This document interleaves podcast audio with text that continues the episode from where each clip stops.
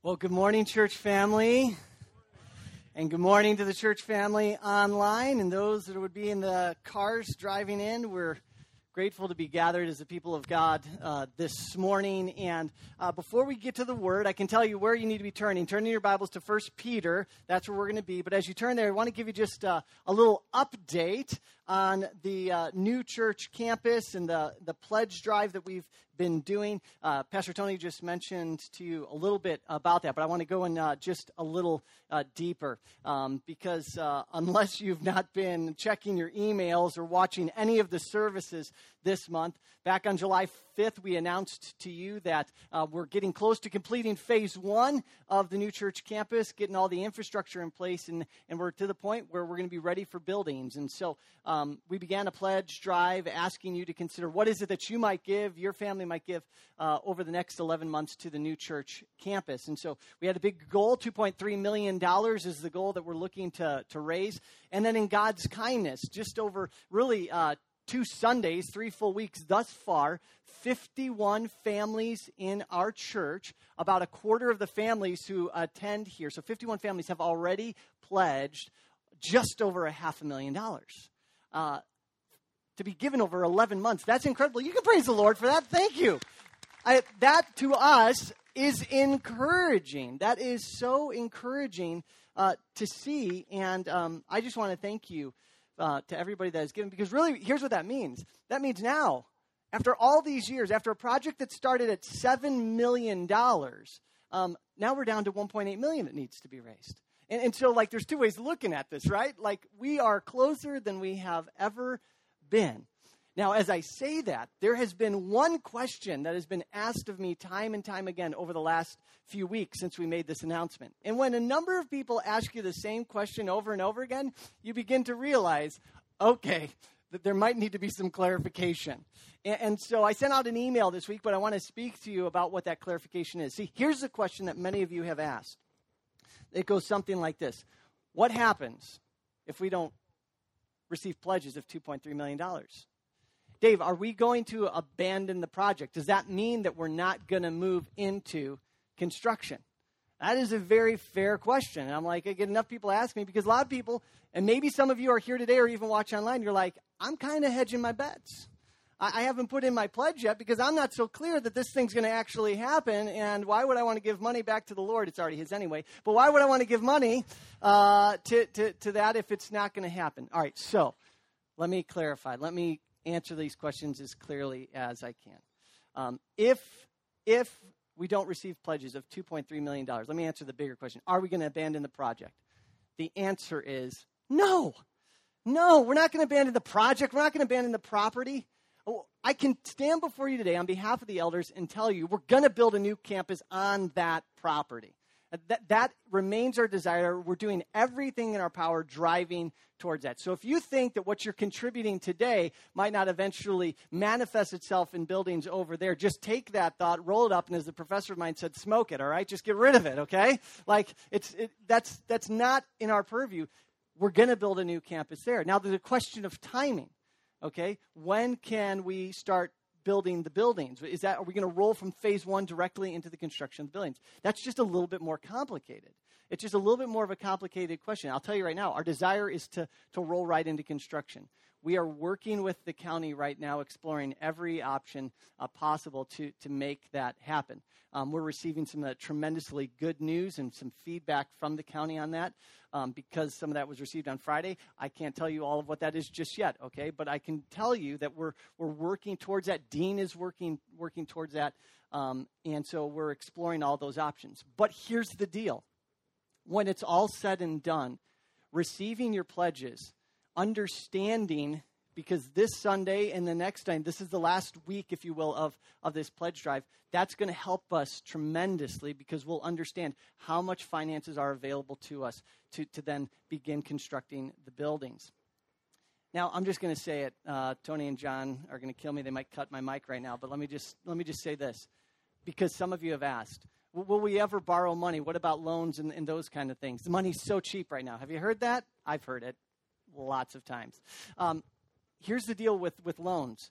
Um, even if we were to consider that, put that as a big, big if, um, from the lending agents that we've talked to, your pledges and what you pledge help the lending agencies determine even if they would lend us any money.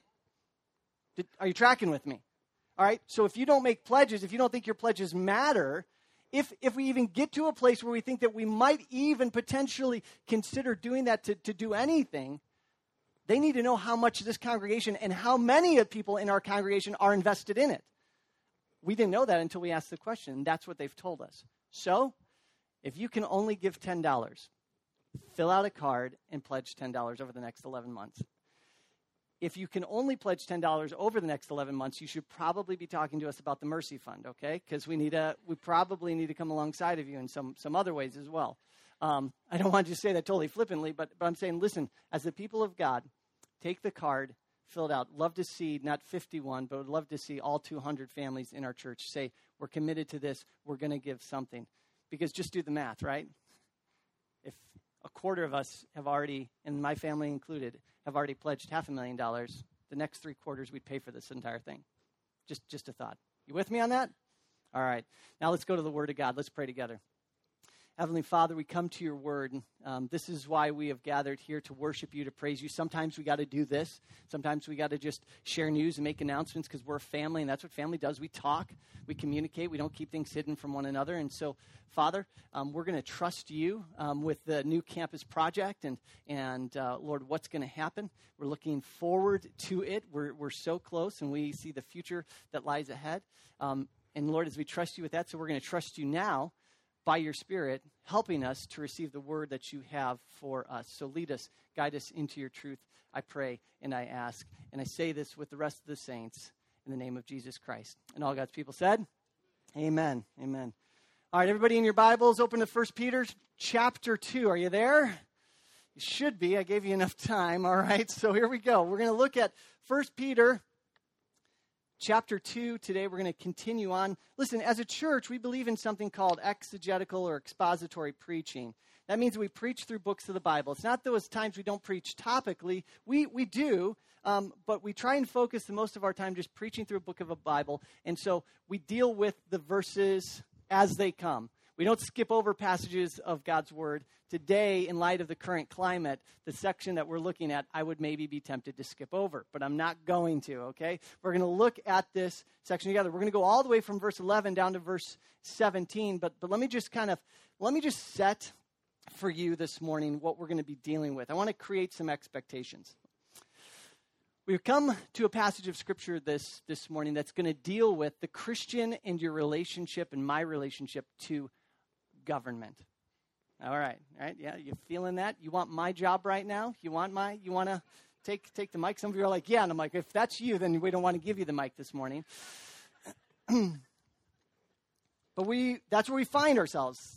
The Apostle Peter is, is going to be addressing this in our text this morning. And so, as we realize this is what we're about to read and study, let me just say that we can't deny the fact that we come to a discussion about government with our political affiliations and with our preferences. And so, because that is true, here's what I'm asking of you, and what I'm asking of my own heart, even as I studied this week. Would you join with me in doing what Peter said earlier? And as someone who is filled with the Holy Spirit, would you take control of your mind this morning? Would you take control of your mind and not allow your mind to go to places and to make judgments or assessments before we have let God's word speak to us? Can, can we make that covenant with one another this morning? Um, we don't want our political affiliations or preferences to blind us from maybe what God has for us. We have the ability to take control of our minds, to be sober, sober minded. So that's number one. Then number two, here's an expectation. Um, there is no way this morning unless you want to be here for two consecutive hours, that I am going to be able to address all that has to be said on this topic of Christians and their relationship to the government. I want to be faithful to the text. I want to preach through this text. This isn't a topical message. We're preaching through First Peter. If it was a topical message, maybe I could do it. But we're going to have the verses before us and we're going to look at it. And so, listen, there are going to be questions that you're going to have while I'm preaching. Take control of your mind, shelve those questions, all right? Wait and see if God's word's going to answer it later. But then there's also this because I can't say everything on this topic this morning, today we're going to preach through this text, but this is a two part message, okay? And, and so some of you are going to be like, what about this? What about this? Are you going to talk about that? How do we respond? I'm not going to give you today some of the application that you're really, really going to want. So just lower your expectations for me, okay? Next week, we are going to be picking up anything that I didn't latch on to this morning. So there's the expectation. How's that for a preface? All right? Just I just gave myself a wide berth. So let's dive into it. We're going to start in verses 11 and 12, which in a sense are not going to have to, anything to do with the Christian and government, but it's part of where we find ourselves in God's word. So let's begin. Peter says, "Beloved, I urge you as sojourners and exiles to abstain from the passions of the flesh, which wage war against your soul." Keep your conduct among the Gentiles honorable, so that when they speak against you as evildoers, they may see your good deeds and glorify God on the day of visitation. Our text from the Word of God this morning starts with these two verses, which are transitional verses. In verses 11 and 12, what Peter is doing is he's connecting what he's just talked about to, to what he's about to talk about. And, and what he's just talked about, and Pastor Paul did a great job on this last week, is he's been talking to you and I about our identity as Christians. That one of the most significant things in your walk with, with the Lord as a follower of Jesus Christ is to know who you are. And Peter, again, cements our understanding of who we are. Look at what he calls you and me in verse 11. He calls us beloved. One of your identities and my identities as a follower of Jesus Christ is someone who is beloved, literally loved by God. If you've confessed Jesus Christ as your Lord and Savior, if you know that He died for you and rose again, then what you should see yourself in relationship to God the Father as is someone who is loved by Him. This is a, a key understanding of our identity. Someone who is always loved by God because we are loved by God in and through his son Jesus Christ. Now, is that a big deal? Yes, it's a big deal. It's a huge deal because there are going to be days in your life where things are going to happen where you're not going to feel very loved. You're going to actually wonder why something is happening to you if God actually loves you. Have you ever had an experience like that? We opened up our lives to you a little bit a few weeks ago when we talked about a recent miscarriage that we had, something that we weren't looking um, to, to have in our lives. And, and, then all of a sudden, God brings us in, and then, and then we miscarry, and, and, and we begin to feel this doesn't feel very loving. Like COVID doesn't feel very loving. A lot of things don't feel very loving. But here's the truth in those times where, where we would say, God, if you were really loving, you wouldn't allow this, that, or the other what we ground ourselves in is that no, we are loved and we have been shown love because Jesus Christ came into the world and through his death, burial, and resurrection, do you believe this? Do you know this? That through his death, burial, and resurrection, he paid for the penalty of your eternal judgment before God. The wrath of God is satisfied. The penalty for sin has been paid. The power of sin over you is no more. You're no longer an enslaved person to sin. You have a new life. You've been born again. Peter's already said this in this text. How much are you loved? That Jesus Christ sent his one and only Son so you wouldn't have to bear his wrath for eternity, so that you wouldn't have to be a person enslaved to sin any longer. And that one day, as we learned already, Peter said, there is an inheritance, e- eternal, unblemished, unfading, kept in heaven for you. One day, the presence of sin will be removed. Hallelujah for that. Amen. So we are loved people. This is important. And we're not only loved people, he says, look at this, uh, beloved, I urge you as sojourners and exiles. We've talked a lot about this. We are, we are loved by God, and he's talked earlier about how we are this, this holy nation, this royal priesthood, a people for his own possession, a, a chosen race. And that when you when you enter into relationship with Jesus, your citizenship, my citizenship, is now in heaven. It's no longer uh, connected to, to the things of this world. My allegiance is to Jesus Christ. Your allegiance is to Jesus Christ. So when he says we're sojourners and exiles, he's telling us listen, this is not your home. It might feel like it. You might even like it. But this isn't your home. Your citizenship is in heaven. This is, this is huge. And it's going to play in significantly with what happens next. You see, this is your identity. And then what, Paul, what Peter does in this section is he comes and he says, because of your identity, because of who you are, he says very clearly, abstain. If this is who you really are, abstain. Abstain from what? Passions of the flesh, which wage war against your soul. What does that mean? He means, listen, if you've been freed from the penalty of sin, if you've been freed from the power of sin, Peter's saying, I'm not going to deny that the, that the flesh still remains. I'm not going to deny that the sinful nature is still there. I'm not going to deny that there's temptations that still exist. But we are not a people who are controlled by our passions. We are not a people who are controlled by our emotions, our circumstances, our feelings, which come and go. We are able, praise God and hallelujah, to abstain from sin. I don't think that we always believe that as Christians. I think that sometimes there's a tendency with inside of us to say, well, you know, I'm just a sinner. This is what, you know, this is just part of the sinful nature that, that lives within me. To which I say, you're not going to find that in the Bible. There's never an excuse for us to give into sin. If it says anything, it says the opposite. You're beloved, you're a sojourner, you're an exile, you're someone who has the power of the Spirit. Do you believe that sin has no true hold over you. I'm not saying that you're not going to sin. I'm saying that the power of Christ resides in you to not give in. Peter doesn't deny it's going to going to be hard. He says it's it feels like a battle at times. But we can overcome. Do you believe that? God's word says you should. That gives me hope that when I'm struggling with anger or bitterness or resentment or an unforgiving spirit or impatience, that those things don't define me. But then he goes on, verse 12.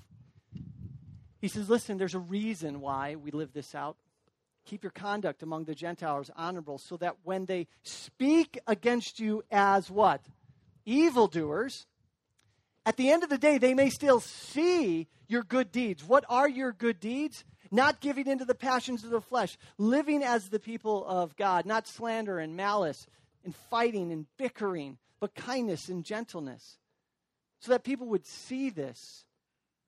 And so at the end of the day, when God comes and he visits and he levels judgment, there's not going to be one person who can say, you know, they proclaimed Christ, but they didn't live it. It's so that you and I would live this way. If we proclaim this is who we are, then our actions, our speech, our conduct should match it. If our citizenship is in heaven, if He's our King, if we're loved by Him, if we're freed from sin, then our actions should match it, and the world should have no excuse.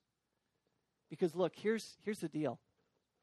As it stands today, already, the world looks at some of the actions that we do as Christians and they think it's evil, don't they? There are things that, that we do, like the world doesn't need any help accusing Christians of evil. I'm just going to pick on the big one. it's obvious, it's, it's easiest. But the fact that God's word calls us as Christians to not support, but instead reject the idea of LGBTQ, the fact that we can say, like, listen, we have love for those people, but we believe the gospel transforms our passions, the world says that's evil. That's evil. And you know what happened in Peter's day? Here's what was happening in Peter's day. In Peter's day, everyone was called to make sacrifices to the emperor as God or the different gods in the temple. And the deal was in Peter's day that if you didn't give sacrifices to those gods, and then all of a sudden, those gods who they believed were responsible for crops and fertility and everything else, if all of a sudden there was a famine, who do you think they blamed for the famine? The people who didn't give the sacrifices. And the Christian said, we can't do that. That's, that's, not, that's not how we worship. And so Peter's saying, listen, there's going to be things that you're going to have to do that the world's going to call evil, but what they should never question is your conduct because of, of who you are. One of the things I love about First Peter's time and time again is it tells us, brothers and sisters, don't flee from the world, meaning you don't pull yourself out of it, but instead, as you live in it, you and I should live in it in a way that, that marks us as different, as citizens of heaven. We are God's people, part of His kingdom, and that identity should impact how we live. This is huge. This is important because Peter says it over and over again, but it leads us to something. It leads us now into the text this morning.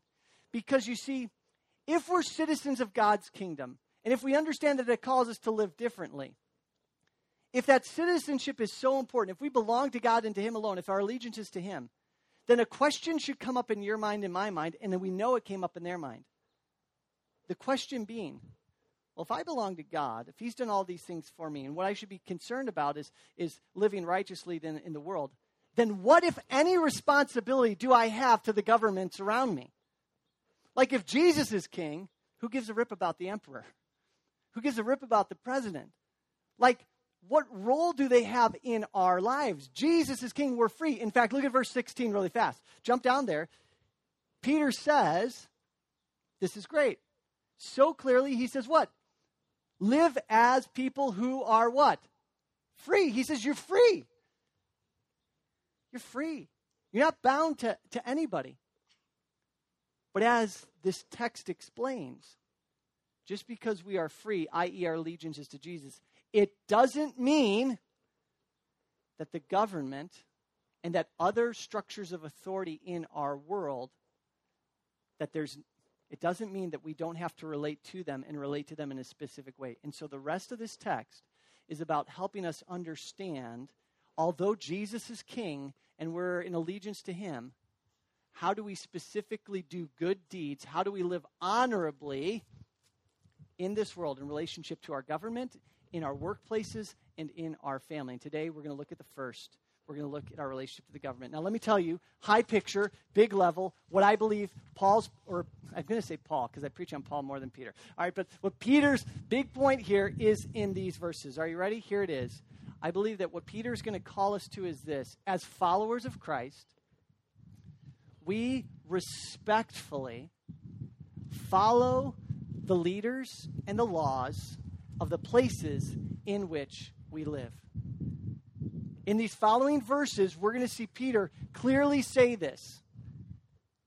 What does it mean to, to live as free people in relationship to the governments of our world?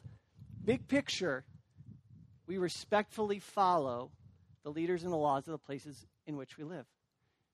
Now, I know that that is a loaded statement, and we're Americans.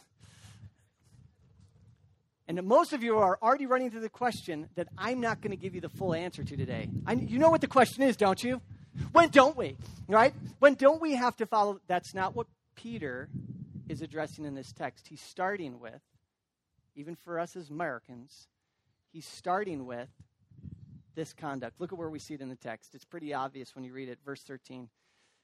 Be subject for the Lord's sake to every human institution, whether it be to the emperor as supreme, or to governors as sent by him to punish those who do evil and to praise those who do good. For this is the will of God, that by doing good, what is the good? Being subject to governments, you should put to silence the ignorance of foolish people.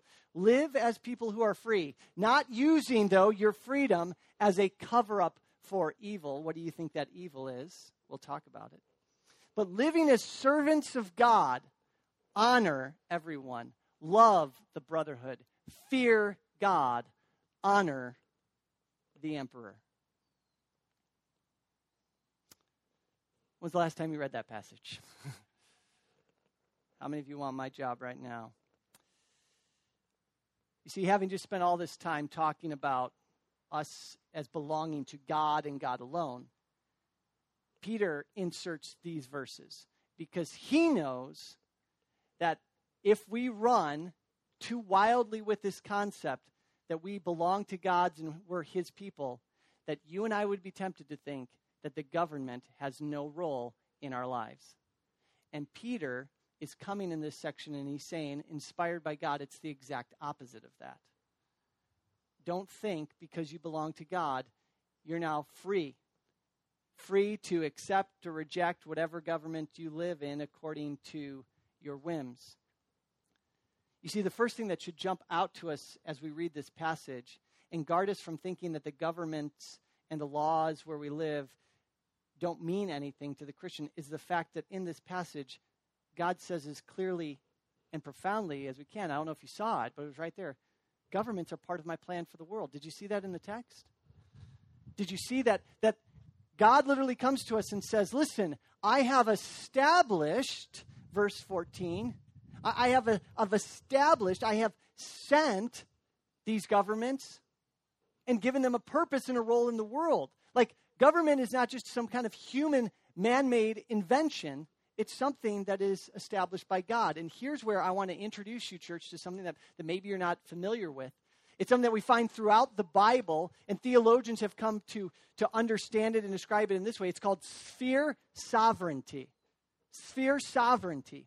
When you look throughout the Bible, sphere sovereignty means that God has established different authority structures in our world and given them a purpose and a role. You tracking with me?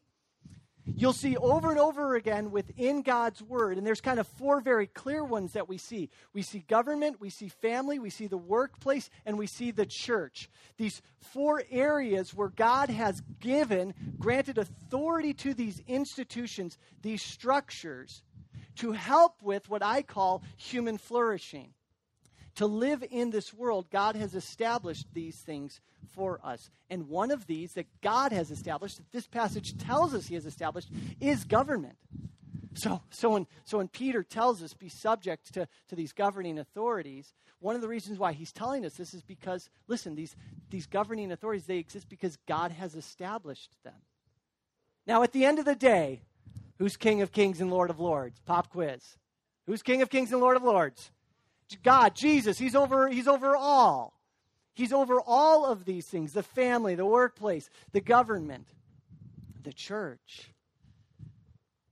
But nonetheless, over and over again. In fact, turn, in, turn your Bibles to Romans chapter 13 because this is a parallel passage to what Peter says here. Peter says this, Paul says this. In both of these passages, here in 1 Peter 2 and then in Romans chapter 13, we see both these apostles of the Lord acknowledging the role of government that it has been established by God. Romans 13, verse 1. Let every person, Paul says, be subject to the governing authorities. Literally, literally what Peter's just said. For there is no authority except from whom? God. There it is. And those that exist have been instituted by God. Therefore, whoever, brace yourself for this one, therefore, whoever resists the authorities resists what God has appointed. And those who resist will incur judgment. Peter and Paul both saying the same thing. In fact, Jesus, I think they got it from him. Jesus would stand before Pontius Pilate. You remember this in John 19, verse 11? And he would say to Pontius Pilate, who was a corrupt government official, I mean, he's overseeing a, a faux trial. Jesus said in 1911, You would have no authority over me unless what? Unless it had been given to you from above. Booyah, right? Listen, every government, here's a point to note every government that does exist, I'm not even going Old Testament this morning, every government that does exist has been established by God. Governments, when they pop up on this earth, because of the sovereignty we believe of God, when all of a sudden a new government is created, it's not as though God's in heaven. Where did that come from? I didn't, I didn't, when did they become a country? Oh, I've got to deal with that one now. Every government no one has authority apart from God establishing it. And by the way, are you ready for this? Are you ready for this one? Um, according to this passage and others, God does not prescribe only one form of government. All right?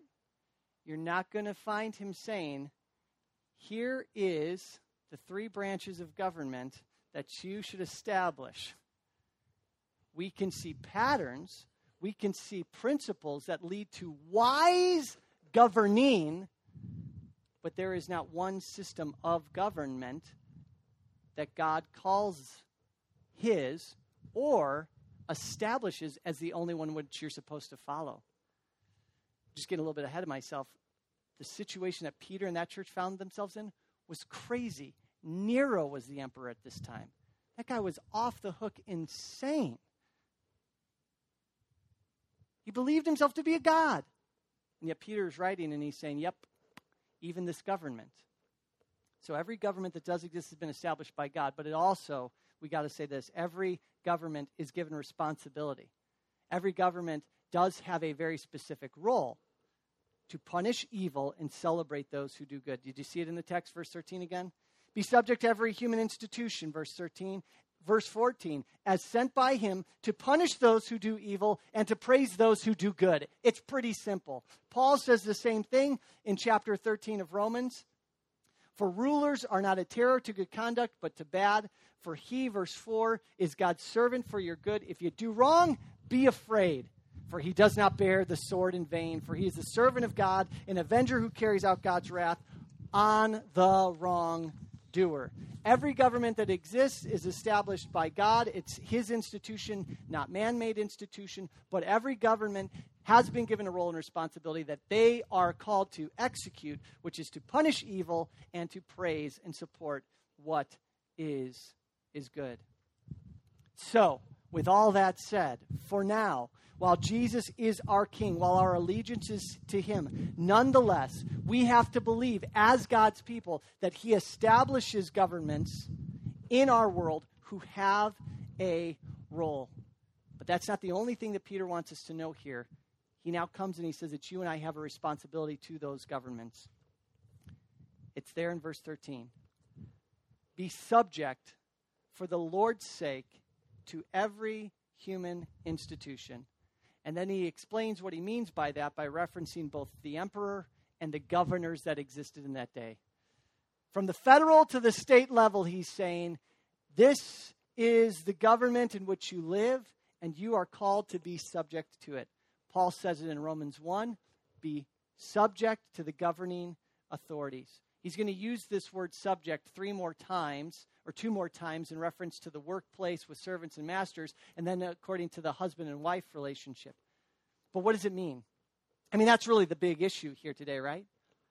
What does it mean for us to relate to the government? How do we do that? He says, be subject. What does it mean to be subject? Well, the, well, the Greek word for this is the Greek word hypotasso.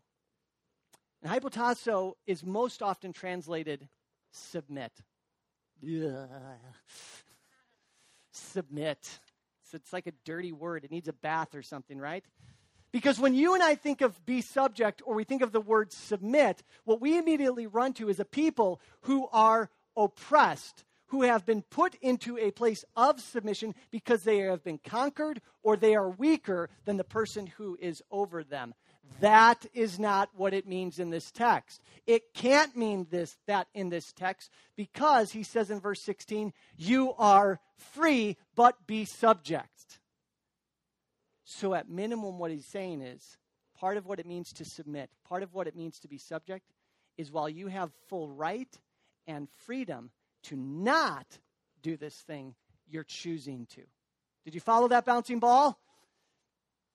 When he's calling us to be subject, he is saying that you are, are free. You're under the authority of Jesus, but, but I am asking you, nay, commanding you, because it is an imperative command, to ultimately choose to bring yourself under the authority of someone else. We talked about sphere sovereignty. God has established these governments, He's given them a role in your life, and He is saying to you and I that we must do this. Here's our responsibility to earthly governments, church.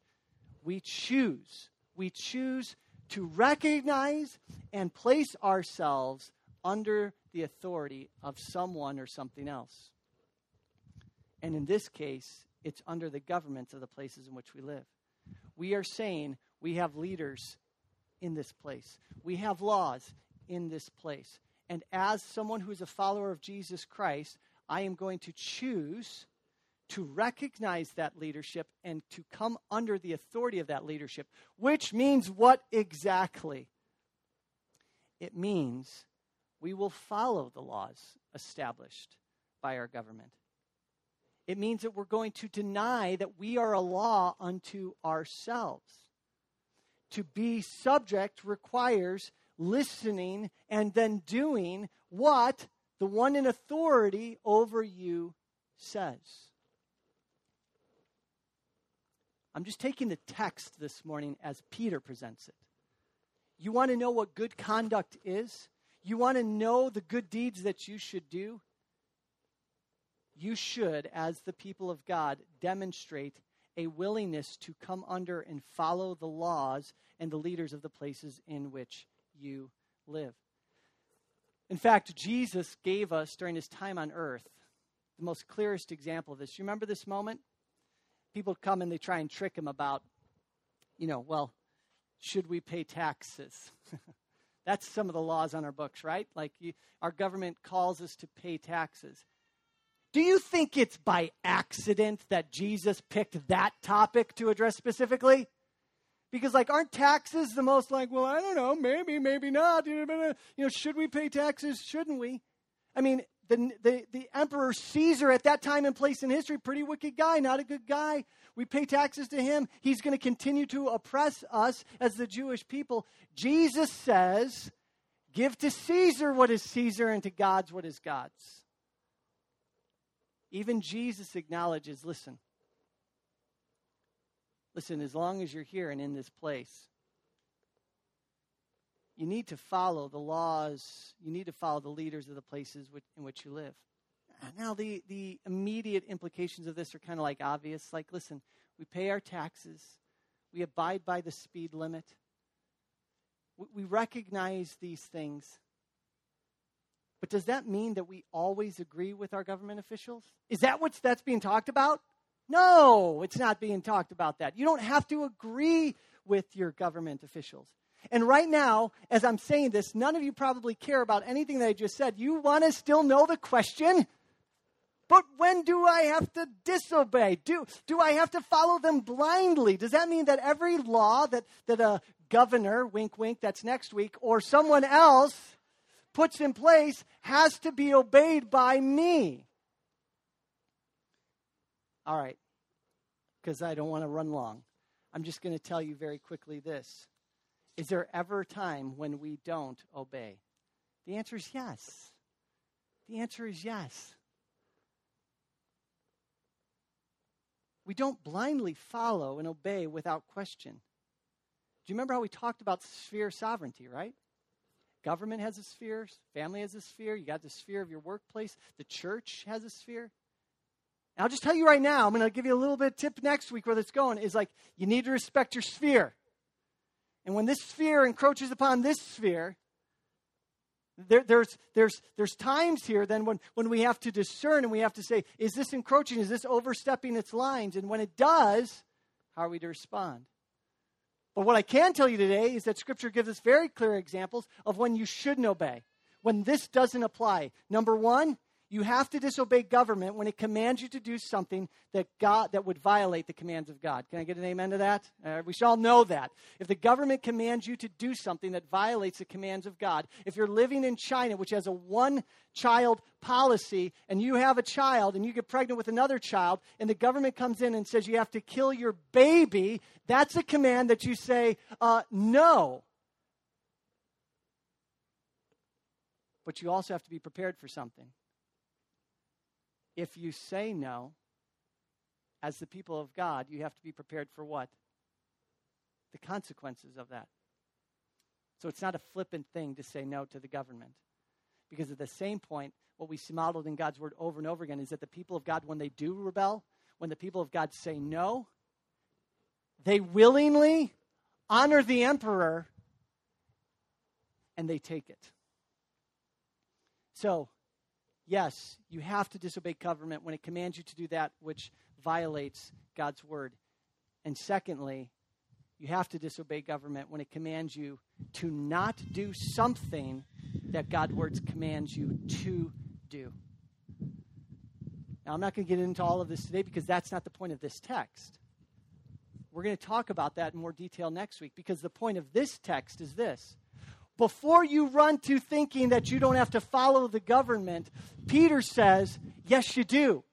That your overall disposition and my overall disposition is to submit to the governments of the places in which you live. And that finally, and this is what I'm going to close with this morning, that that's not just lip service. What I mean by that is that it's not just lip service, is that we give, look at what he says. He says it twice. We give honor. We give honor. There should be something about how Christians both live in obedience to the governments in which they live, and as we'll see next week, live in disobedience to the governments in which they live. That, that as we live within those structures, people look at us and they can't question the fact that there's something different about us. That we are not a people driven by anger and mass or malice and slander. The people of God, while we while we look to honor whoever is in the role of government, listen, I don't know how else to say this. Paul talked about this last week. How you speak about the government in the place in which you live. Like just because you disagree with them, just because you might think they're idiots, just because you might think whatever, does not give you permission to speak against your government in a way that is sinful. Are you tracking with me? Because the fruit of the Spirit that lives inside of you is what? Love, joy, peace, patience, kindness, goodness, faithfulness, gentleness, and self control.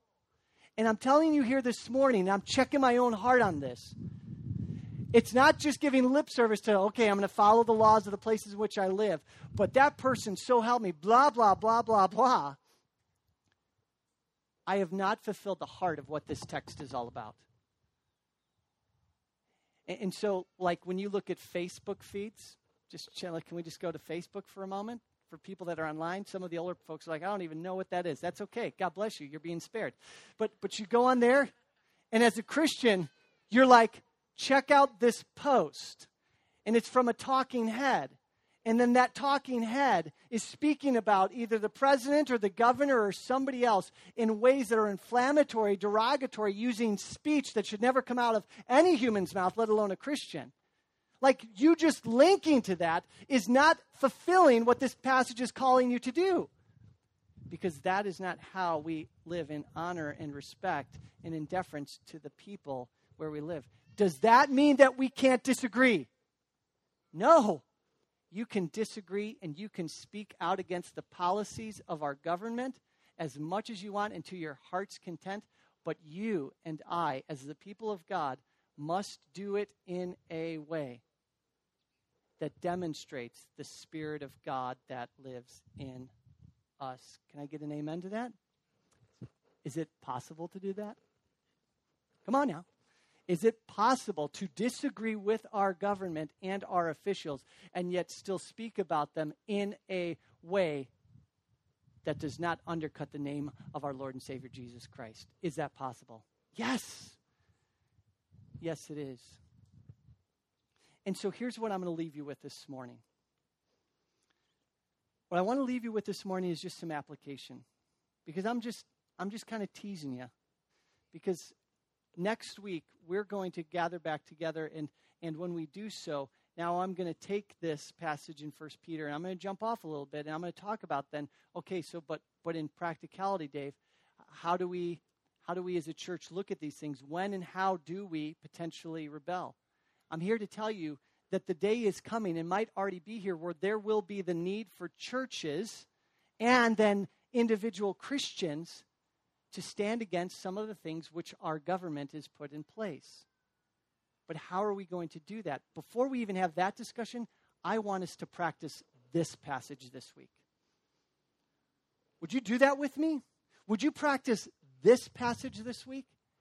And I'm not just simply, listen, follow the speed limit, okay? As hard as that might be on Valley Center Road right here, okay? And th- that, that doesn't just mean, you know, wear a mask. Did I dare say that? Okay, I'm not going to even. I, I'm not talking about that. What I'm talking about is this. I'm going to leave you with four things. They're simple things, they're easy things. Here's what I'm talking about.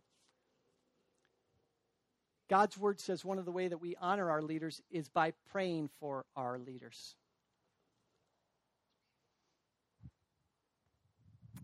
You know, when you pray for your leaders and government officials, do you know what you're doing in praying for them? I don't know if you've ever thought about this. You're actually acknowledging that they're your leaders. One of the things that we as the people of God should always do is pray for our leaders because it reminds us that they've been instituted by God according to this scripture for our good.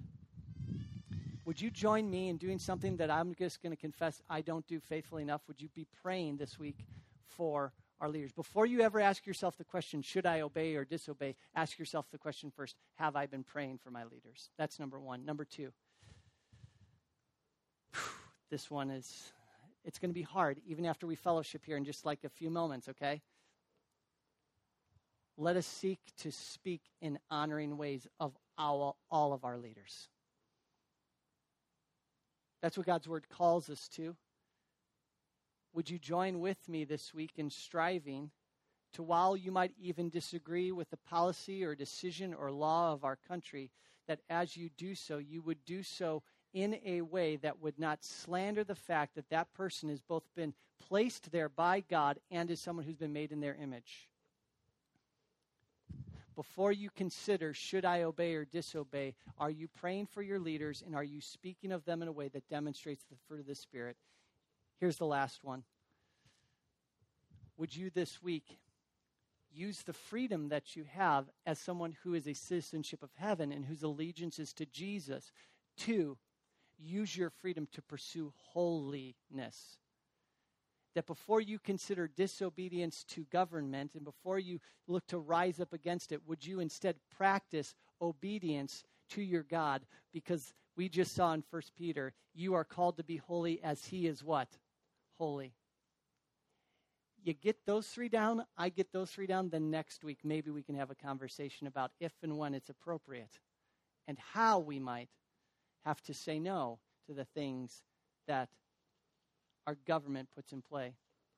Because verse 17 ends with this, and this is how I'll end my message honor everyone, love the brotherhood, fear God, honor the emperor.